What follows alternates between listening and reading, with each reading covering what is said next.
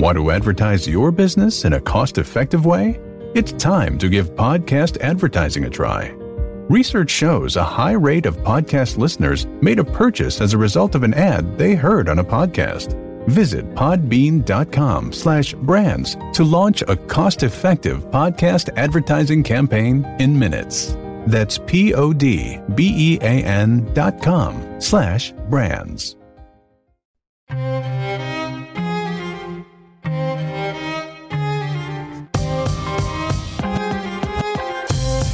Interstate 30. So many people drive east, west, north, and south of it, you might not even realize how it carves Dallas in two. I 30 is also the line that largely separates financial opportunity in the north from financial barriers in the south. Why is that? Well, we have found new evidence of practices that exclude black and Hispanic residents from getting bank loans below I 30 they feel the black community, blacks, have opportunities. So we're going to deny them. Now, but they're, they're not just sitting around like saying that, right, in their well, boardroom. Well, there are ways, yeah, because they underestimate what we can do as a people. Welcome to Y'all-itics, the home of cold beer and hot takes on Texas politics. All right, welcome back, everybody. Thanks for uh, being with us for another week of our Y'all-itics political podcast here in Texas. Jason Wheeler here with Jason Whitely, and today we are talking about money. You know a lot about cash, man. Yeah, because I'm always just sitting and thinking about how could I get more of it. Yeah, you, you, you and me uh, both. This is uh, really about equal access to banking. And you know, you drive around, you see gas stations, grocery stores, you see banks. You don't think a lot about it, but think about where those grocery stores are. There aren't a lot mm-hmm. in in lower income areas. Think about where the banks are. There are even fewer banks in lower income areas. So that's exactly what we're talking about in this podcast because something has happened in the past few days. Yeah, and, and, and we've got this great reporter uh, we work with. His name is David Schechter, and he and a whole team of people uh, have been really looking into this. And you know, it's not something you think about depending on what which zip code you live in. You think, well, you know, even if there's not a bank in that neighborhood, you know, somebody can just call down to the branch that is kind of nearest to them, or they can drive over to it and they can still get a loan like anyone else. But on that loan application, they're going to want to know well, where do you live and where are you trying to get money for? Where is it located? Where is the property? And depending on where that is, you might not be able to get money even if you do business with that bank uh, because they might not serve that area. And again, this is something that we don't think a lot about, but Congress has thought a lot about this. They actually passed a law uh, regarding this uh, many years ago.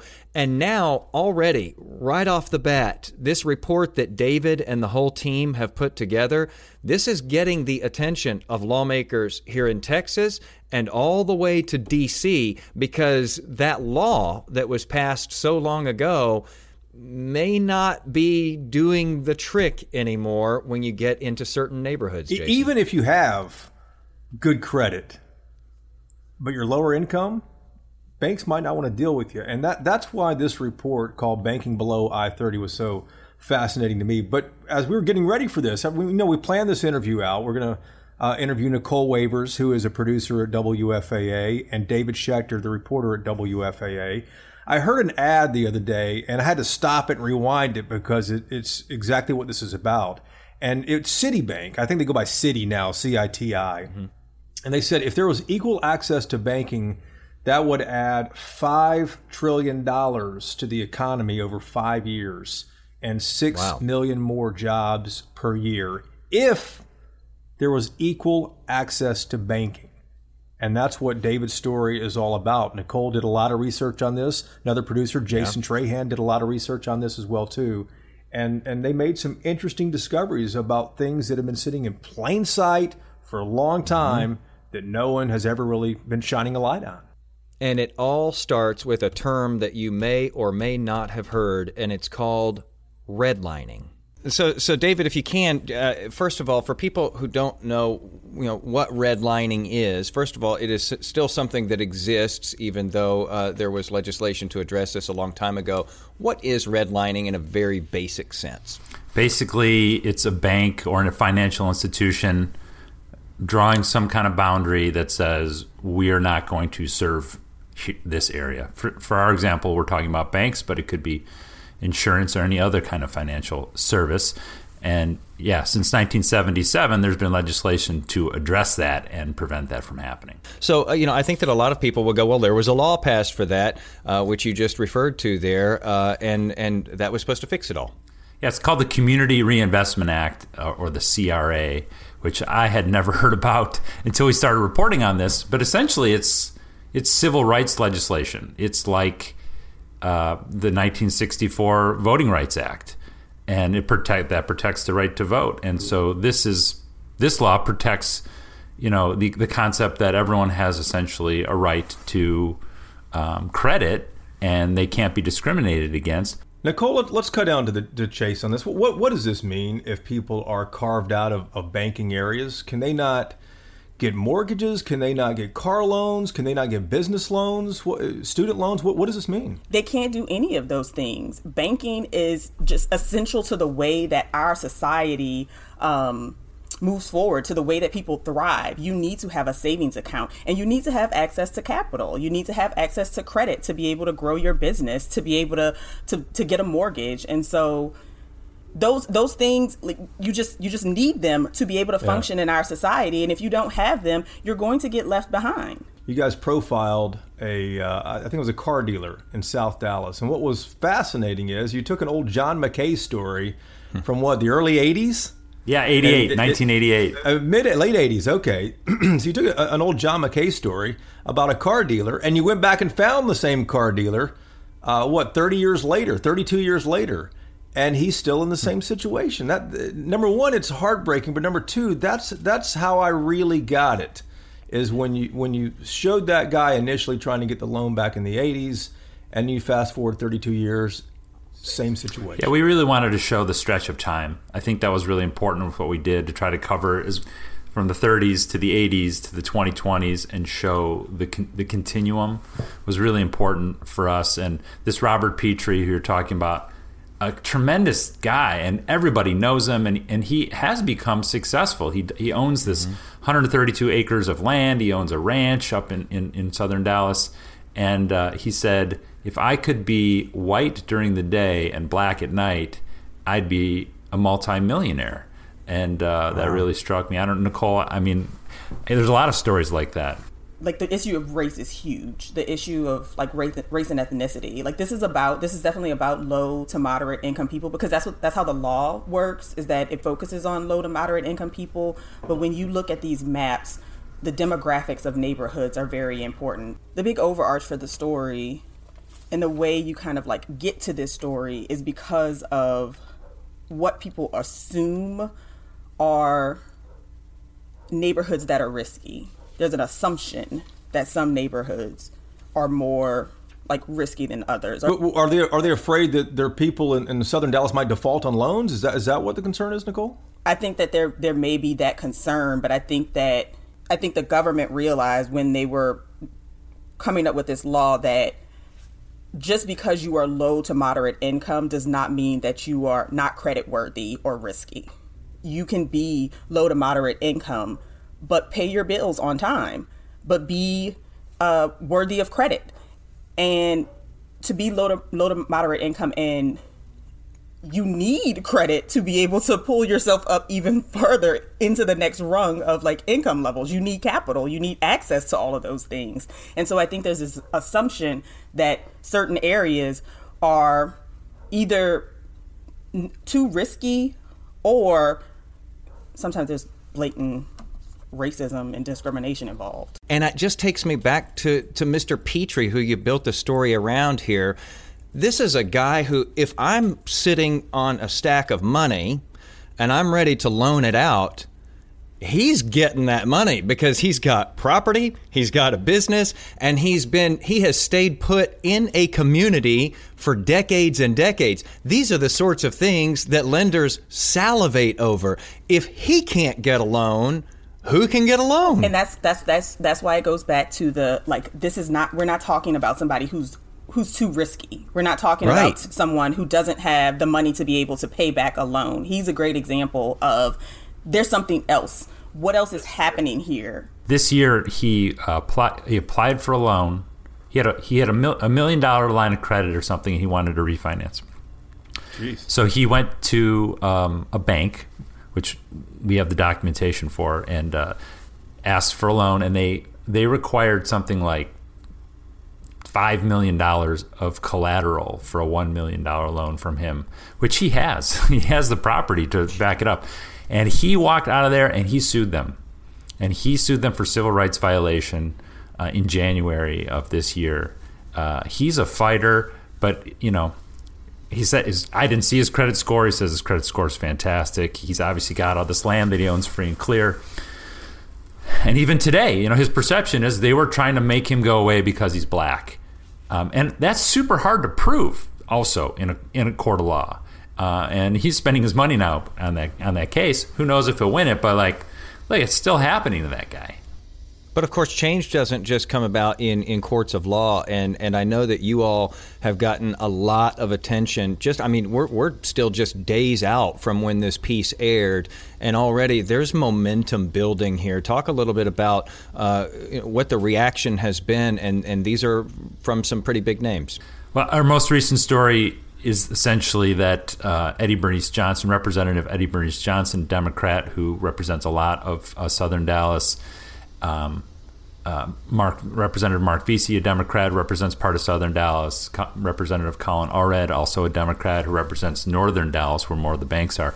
They have all uh, say that they um, want to have hearings where they would bring together the banks and the regulators for some accountability, but also community members. Um, people like Robert Petrie and organizations that are trying to do development, and um, and maybe even the city of Dallas, which has hundreds of millions of dollars in banks around Dallas County and leverage. Bring everybody to the table. Find actionable ways through the CRA probably to release the money, but also potentially hearings that how the CRA is not working um, and how it can be reformed and improved so that banks can have relationships uh, and make loans in these areas. All right, so the CRA, David keeps saying the CRA here, the Community Reinvestment Act, and he's talking about you know potentially having hearings on this. This is a federal program.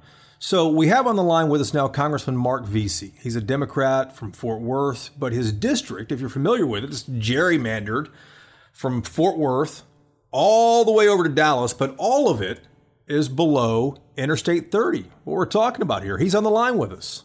Yeah, absolutely. Good to be on. You've seen the stories that yeah. uh, David Schechter has produced here in Dallas with, with a team of producers.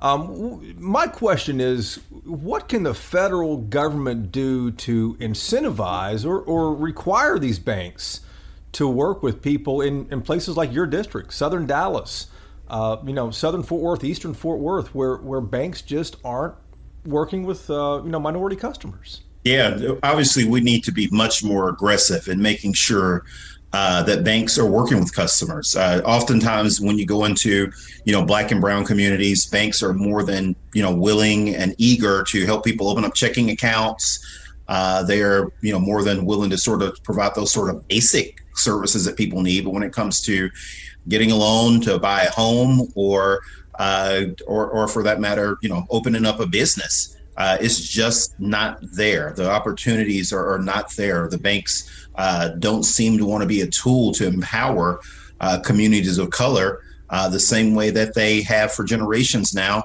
Uh, you know, white communities, and uh, and and and the federal government certainly does need to look at how we can be more aggressive in making sure that the banking community is is serving the needs of, of all citizens and not just you know small slivers of society. Yeah, because Congressman, just a, a, simple decision by a bank to not lend in a particular area can have some pretty devastating and far-reaching knockoff effects in that area that that last for a long time.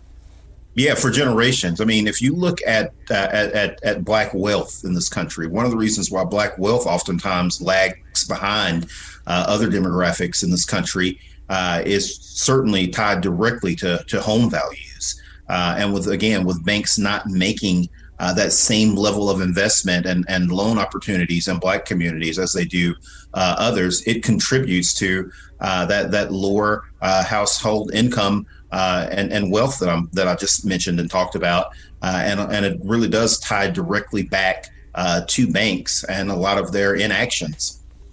So, so the first step in this, uh, Congresswoman Eddie Bernice Johnson, who is a Democrat, represents um, the eastern side of your district, essentially the other side of your district, uh, southern Dallas. Uh, she said that she's interested in, in holding hearings on this to get answers from the banks.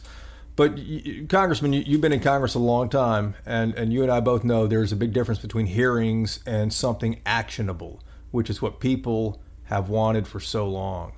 Do you see legislation coming out of these hearings? Uh, there has to be some legislation that comes out of out of these hearings, and I also think with a you know a, a, president that actually will listen to representatives like myself and Colin Allred and Eddie Bernice Johnson on a lot of these issues that face the black community. I think that it may uh, uh, help the banks and incentivize them a little bit uh, to step their game up and start doing the right thing. I mean, look, I, I think that it's no uh, mistake that, or no, no, I'm sorry, I don't think it's any accident, I should say, uh, that the situation has probably gotten worse, you know, under Trump. Uh, when you consider the fact that he was actually had to settle with the federal government because he was discriminating by not allowing blacks uh, to live in the buildings that he and his father owned. Uh, and so, if you have that sort of situation, obviously the banks are going to think that they can get away with whatever they want to. Uh, and so, and and so, even though this is a problem that you know dates back uh, before, my guess is that for the last four years, banks have probably thought that they can do whatever they please. With everything that's going on, though, right now, do you think that there could be um, an appetite in a bipartisan way to to make some tweaks here, to do some things here, you know you're going to have lobbyists coming out of the woodwork on something like this too. Oh yeah, yeah. We'll have you'll have lobbyists coming out of the woodwork. So there's no question about that. And that, and and I don't know if if we can if if we can make it bipartisan. We obviously need to because you know depending on what happens out of the Senate, uh, that could obviously uh, play a huge role. Uh, but I think that you know one of the things that, that we've seen the last four years, uh, uh, and and it obviously predated the last four years, is that the president uh, has a lot of executive power uh, that he can wield uh, from from that branch of the government. and I really do hope that if we're not able to get something fat passed, that perhaps we can get some more enforcement on the federal level and sort of and put some pressure on banks uh, to, to again to step their game up. I mean, if you look at some of the changes that banks have made uh, regarding things like uh, uh overdraft uh, fees uh, and what have you, that were really hurting you know black and brown communities much more than, others. a lot of that occurred because of pressure that the Obama administration you know put under banks to clean their act up, and and and they did it. And so I think that there's an opportunity there with this new administration. But obviously, if we could get something put into law uh, that would uh, make them clean up their act, I think it would obviously go a lot further uh, as this has, as you know, is a generational problem. It's not anything right. that, that just occurred. Congressman, since we have you on the line here, I do want to ask a different topic, same lines here though. The, the stimulus, uh, briefly, do you anticipate that that the House and the Senate can come together before the end of the year to give people uh, a, a, second stimulus check? How likely is that by the end of the year? Uh, yeah, you know, and this really sort of ties into what we're talking about now with the redlining. Uh, you know, my, my biggest fear is that what you're going to see is uh, you're going to see a lot of small businesses, you know, continue to shut down if we don't figure out a way in Congress how to keep the stimulus money, the PPP, uh, the checks, uh, into the economy and keep them going. If you talk to to our local Fed chairman, I mean, they, will pretty much tell you exactly what I just said. And what you're going to see is a, a huge imbalance. You're going to see these small Black and Hispanic owned businesses probably shut down at an even higher rate.